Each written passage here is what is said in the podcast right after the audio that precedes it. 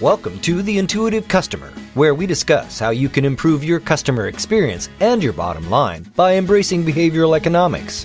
And now, here are your hosts world renowned thought leader on customer experience, Colin Shaw, and Professor Ryan Hamilton from Emory University.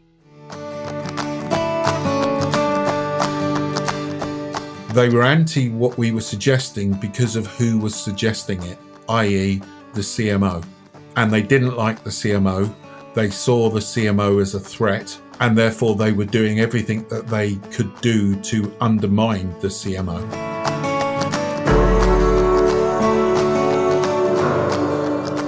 So everyone nods until the point that you go, right, now because of this, we need to change your organization. Whoa, whoa, whoa. We did, we did not agree to change at any point. Correct. What are you talking about?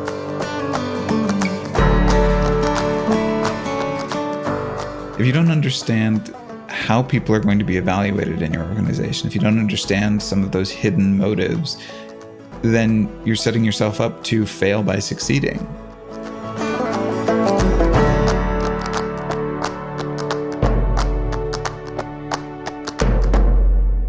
So, Ron, we're going to talk today about company politics. This is a topic that I'm really surprised that there's not a lot of literature on, I don't think. Yeah it surprises me that there's not a training course on how to deal with company politics. It's so important, but it's also kind of awkward to talk about, especially for people who are like kind of in the situation. Hopefully, yeah. we can say something useful from the outside that will help people out. Well, that'd be novel, wouldn't it? Yeah, it would be to say me. something useful. Would be for me. It's, I, I don't want to make a habit of it, but uh, you know, for the so, sake of novelty. So, today we're going to talk about five rules for dealing with company politics.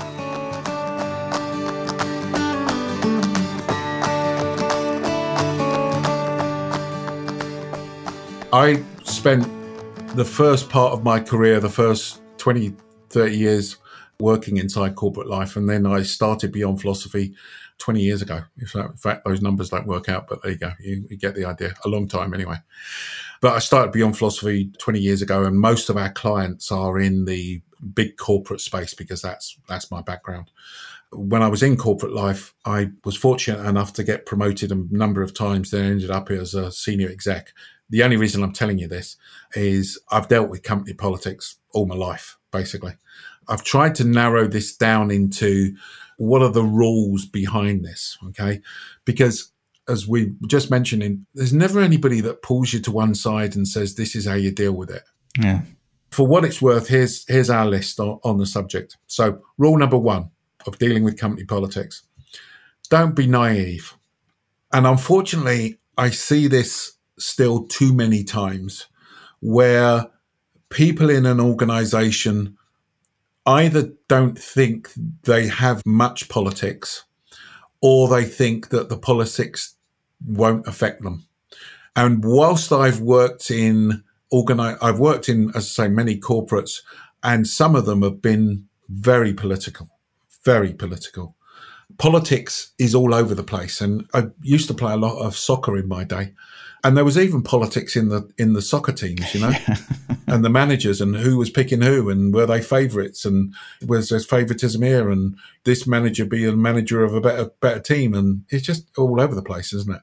Can you define politics in a business setting for us? I mean, I assume that most people know what we're getting at, what we're talking about, but some of the naivete might come from people just not identifying this kind of extra force? Uh, you know what? That's a really good question, isn't it? Yeah, that's why I, I posed it to you to answer and didn't try to answer it myself, which was kind of a political move from me. Yeah, it, that's a really good question. I guess the way I would describe it would be understanding people's true motivations. Yeah. Not necessarily the motivations that they articulate, but the real underlying motivations of why they are doing something. In my experience, and again, I don't want to seem too jaded as I go through this, but I just reflect back to very many, a number of instances that I've had where this has come about over my career. Typically, it's about how somebody can gain an upper hand, how somebody can gain power in some way, how somebody can be promoted. If I think back to previous organizations that I've worked in, it was defined by power was defined by the number of people that you had. The larger the organization, the more power you had. It was defined by what part of the organization that you worked in. So typically, if you were in sales or marketing, then that was seen to be more important than customer service, who was always seen to be second class. Mm-hmm. So it's to do with, for me, I guess it's to do with that motivation and understanding what that motivation is, and therefore understanding why people are doing things. Does that make sense? It does, and I, I think it's interesting because there there might be kind of a parallel in the way that people think and talk about customers too, where if people were all behaving rationally, then politics wouldn't be a thing, right? They would be making the best decisions for the organization because they would realize that that's the best long term, in the best long term interest of the company and then therefore of the individual. But instead, people have these kind of like less than rational or or at least like hidden or secret motives that drive some of their behavior. So I mean, I think there is some parallel to the stuff that we talk about and, and understanding what's really important to people and what really drives their decision making within organizations as well as just for customers. Let me give you an example. This may help. I remember this was when I started Beyond Philosophy. We were in presenting to a client. Okay. And this was a marketing part of a marketing organization. And the CMO in this client, who shall remain nameless, wanted to engage us to do some work on them, helping them improve their experience. We needed to go and present to the board on what was happening and what we were suggesting. And it was absolutely clear to me that there were people that were anti what we were suggesting. Mm-hmm. And they weren't anti what we were suggesting for any, let me call it logical Based on the merits. reasons. Correct. They were anti what we were suggesting because of who was suggesting it, i.e., the CMO. And they didn't like the CMO. The CMO was new. They saw the CMO as a threat. And therefore, they were doing everything that they could do to undermine the CMO, basically.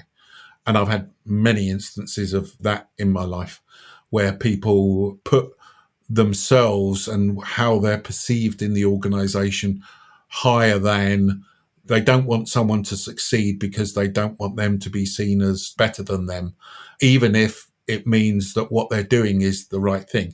And there are clearly parallels in government politics. We see it all the time, don't we, of different people doing things, and you think, well, that just makes sense to do that, doesn't it? Right. And they're taking the opposite view, and you think, well, why in the hell are they doing that, basically? So, first rule don't be naive. You need to recognize that politics exists and it exists everywhere. And for me, this sort of ties into rule number two. Okay. So, rule number two is in my last role before I started Beyond Philosophy, I used to run an organization, three and a half thousand people. And people used to say to me, What do I do for a living? And I used to say to them, I play chess. because that's what it felt like. Yeah. and what I mean by that, so rule number two is you need to understand how to play chess. That means you need to understand the game. Now, let me stress, I'm not suggesting that everybody needs to play the game. Don't go into politics or enter into the, that political arena if you are not willing to accept the consequences of, of your actions but you need to understand how the game is played. Yeah, understand the rules of the game, even if you don't see yourself as a political person and don't prefer those kind of political actions. If you don't understand how people are going to be evaluated in your organization, if you don't understand some of those hidden motives and how decisions are made, then you're setting yourself up to fail by succeeding. You could be doing what's best for the company or what's best according to some set of goals. But if if what's really driving decision making is something else, then all of that ends up not doing you any good and not mattering. Let's try and get practical with this. So let's assume that you're running a project let's assume that you're running a project to try to improve the customer experience. Okay. Why is this important? Well, it's important to know what's the sort of political landscape. So, for example, what are the things that the organization, and, and when I say the organization, I'm, I'm now talking about senior people in the organization, what are they motivated by? Are they motivated by cost saving? Are they motivated by trying something new? What is motivating them? Who are the players? Who are the people that have got the power and the influence? Okay. And again, if I think back on my career, one of the things that we've done well in the past has been to go, okay, well, we want to try to implement this customer experience program. We know that there are two or three really senior people that are anti this or don't get it. So how can we get to them? How can we put our case? And so again, the first thing for me would be to say, well, what is it that we could do that would help them? So how would improving the customer experience help them? And again, let me be very practical and give you an example. It could be that in one particular case I've got in my mind now that I knew that a senior person wanted to reduce the number of headcount. They had a problem with reducing the number of headcount in their organization. And I went in to see them and to explain to them how by improving the customer experience would help them reduce their headcount. So you're hitting them with something that they that they want. You're being helpful to them. But also prior to that, what I did was I knew who their lieutenants were. I knew the the people that they went to that would influence them. So I went to those people first so they could lay the groundwork with the senior person who would then be more willing to more willing to talk to me. So it's about understanding how that game is played and who the players are. Does that make sense? I think that's great. Yeah. And again, I will draw the parallel to your customer, understanding your customer. I've got a, a unit that I teach uh, when I'm teaching my MBA students about explaining things in the language of the decision, is what I call it. So essentially, like if you have a customer that is very focused on cost savings and you talk to them about how reliable your machine is, you may still lose the sale because they're focused on price. Now, you know that a machine that lasts longer is not going to need to be replaced as often. And so it could end up saving them money in the long run. But you're now relying on them to do a lot of that work for you to translate that into cost savings, which is what they care about. And so, can you speak to them about cost savings instead of about reliability? Can you go that much further? And and that is exactly what you just described here. So, can I translate the benefits of improving the customer experience into a reduction in headcount? Uh, now I'm speaking to this person within the organization in the language of the decision. It's almost like treating the people within the organization, especially those higher up from you, as customers. What do they want? Can we give them what they want? Yeah. And I guess the other thing I would build upon that and come at this from a sort of a slightly different angle as well is understanding what they want. It may be something tangible, like I need to reduce my headcount, but it may be something that's more sort of intangible, like mm-hmm. I've got a project that's underway and I need the support, your support on it, or somebody that's particularly driven by ego that helping improve the customer experience will help them show what a wonderful person that they are to the rest of the organization or whatever.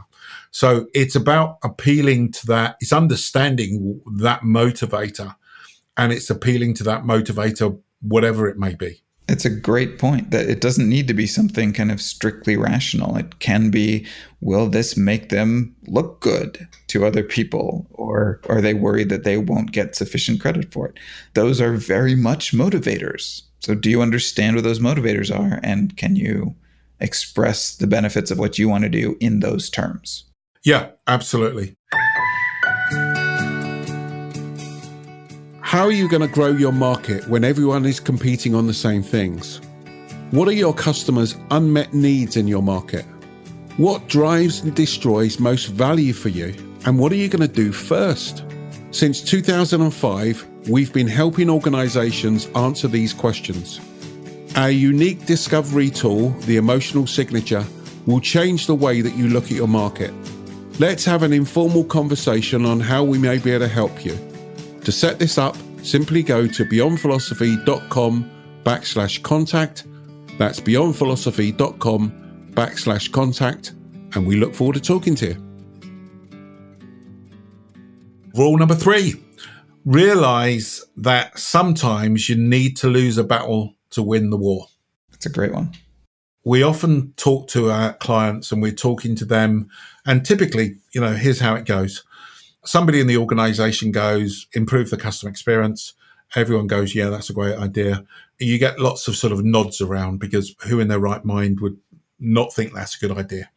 The phrase I, I use quite a lot, which is, everyone's happy until you ask them to do something. Yeah? so everyone nods until and, until the point that you go right now. Because of this, we need to change your organization. This whoa, way. whoa, we whoa! We did, we did not agree to change at any Correct. point. What are you Absolutely. talking about? Yeah, totally. And therefore, what you got to do, you need to be able to go. These are sort of the pinch points that we're going to come across.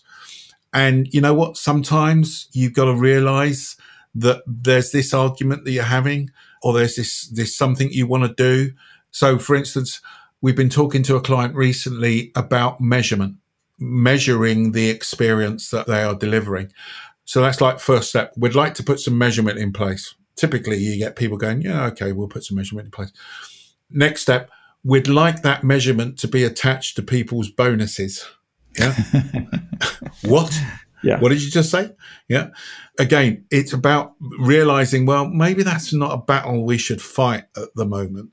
And maybe what we definitely shouldn't do is to turn around to them and say, you know what, we need to put some measurement in place and we need to pay people at the same time because that's going to get rejected straight away. You got to treat it as, as a campaign and you got to look at what you're going to do and when you're going to do it. And you got to realize that sometimes actually there's a battle here and you may fight it and lose it. But you know what? So what? As long as you win the war, then then that's the the main thing. Yeah, I mean, there's political capital that is spent sometimes in hard victories. I mean, you, you talked about the organization where there were other people within the organization who kind of wanted this initiative to fail. Well, one way to encourage that kind of backbiting is by winning a hard battle. You could win the battle and end up prevailing, and your system gets implemented, but in such a way that the people within the organization whose support you need are now all thoroughly turned off by this and couldn't care less if it ends up succeeding. And so you you lose the war ultimately. So pick your battles, recognize that some battles are not worth winning, uh, recognize that you you have a longer term goal. It's a great point.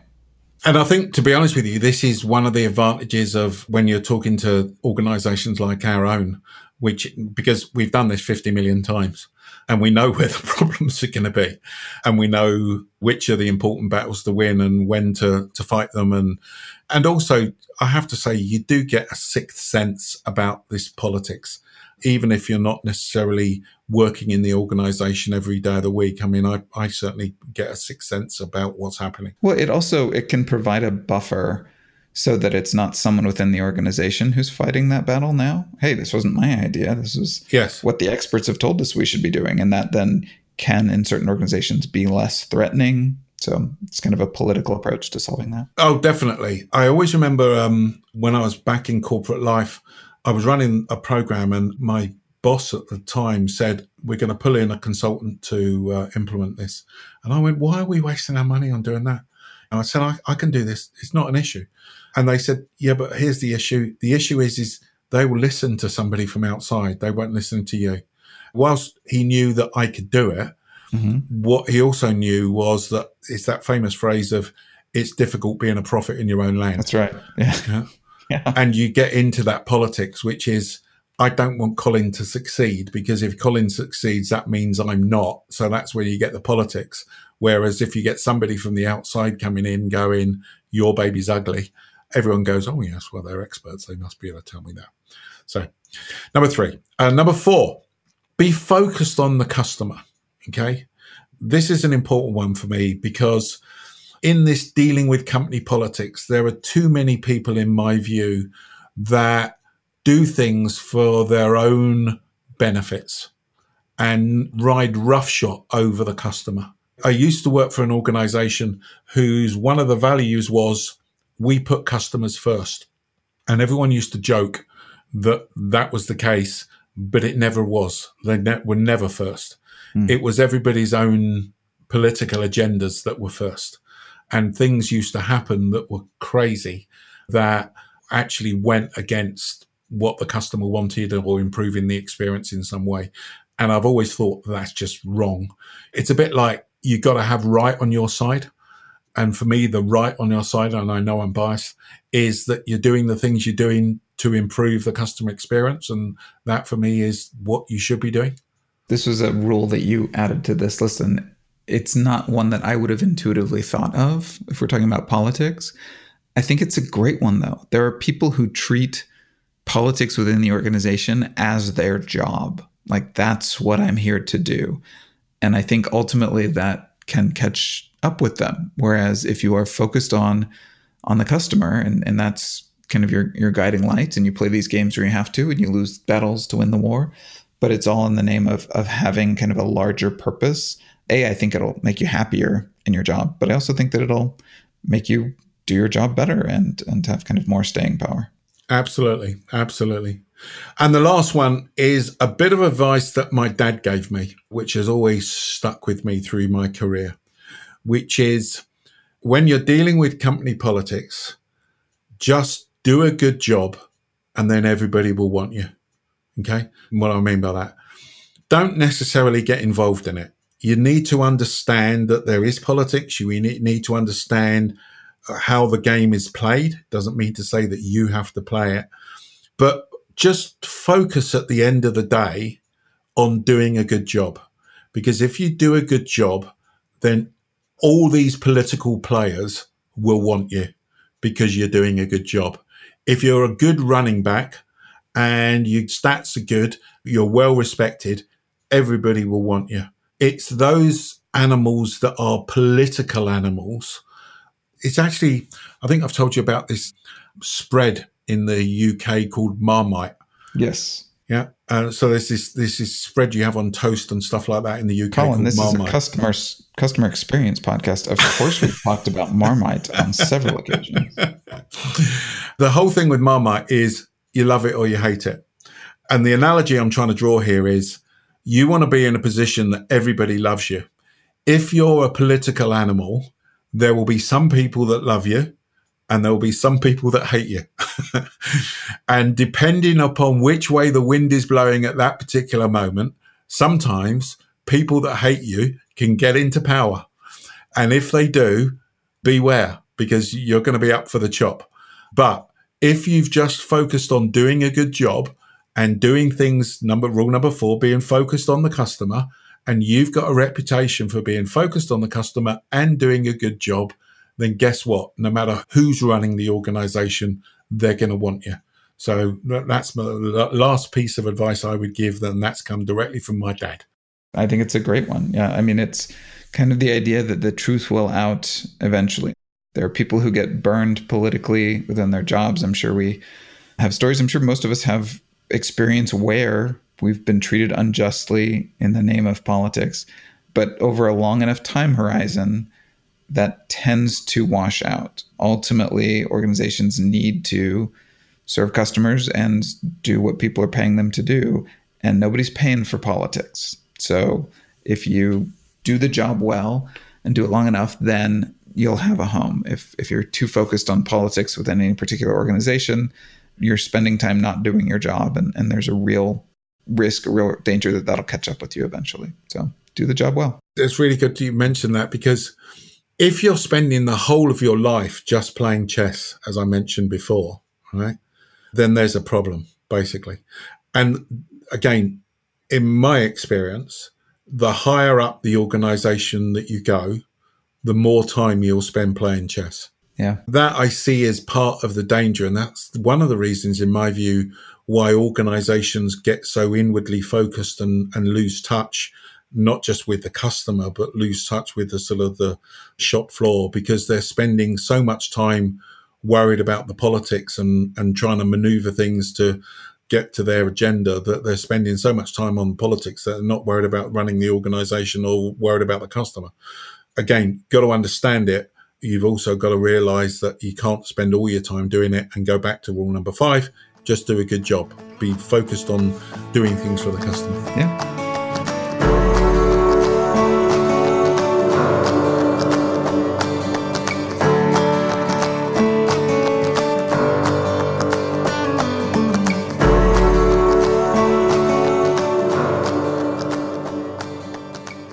Hope that's been of use to everybody. If you have any questions or you've got any comments, then feel free to drop us a line at contact at beyondphilosophy.com. That's contact at beyondphilosophy.com. Or please leave a review. It's always great to get a review and see how we're doing. So thanks so much, everybody, and talk to you next week. Cheers.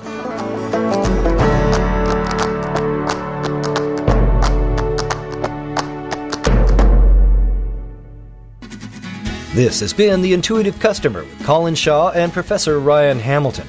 But it doesn't end here.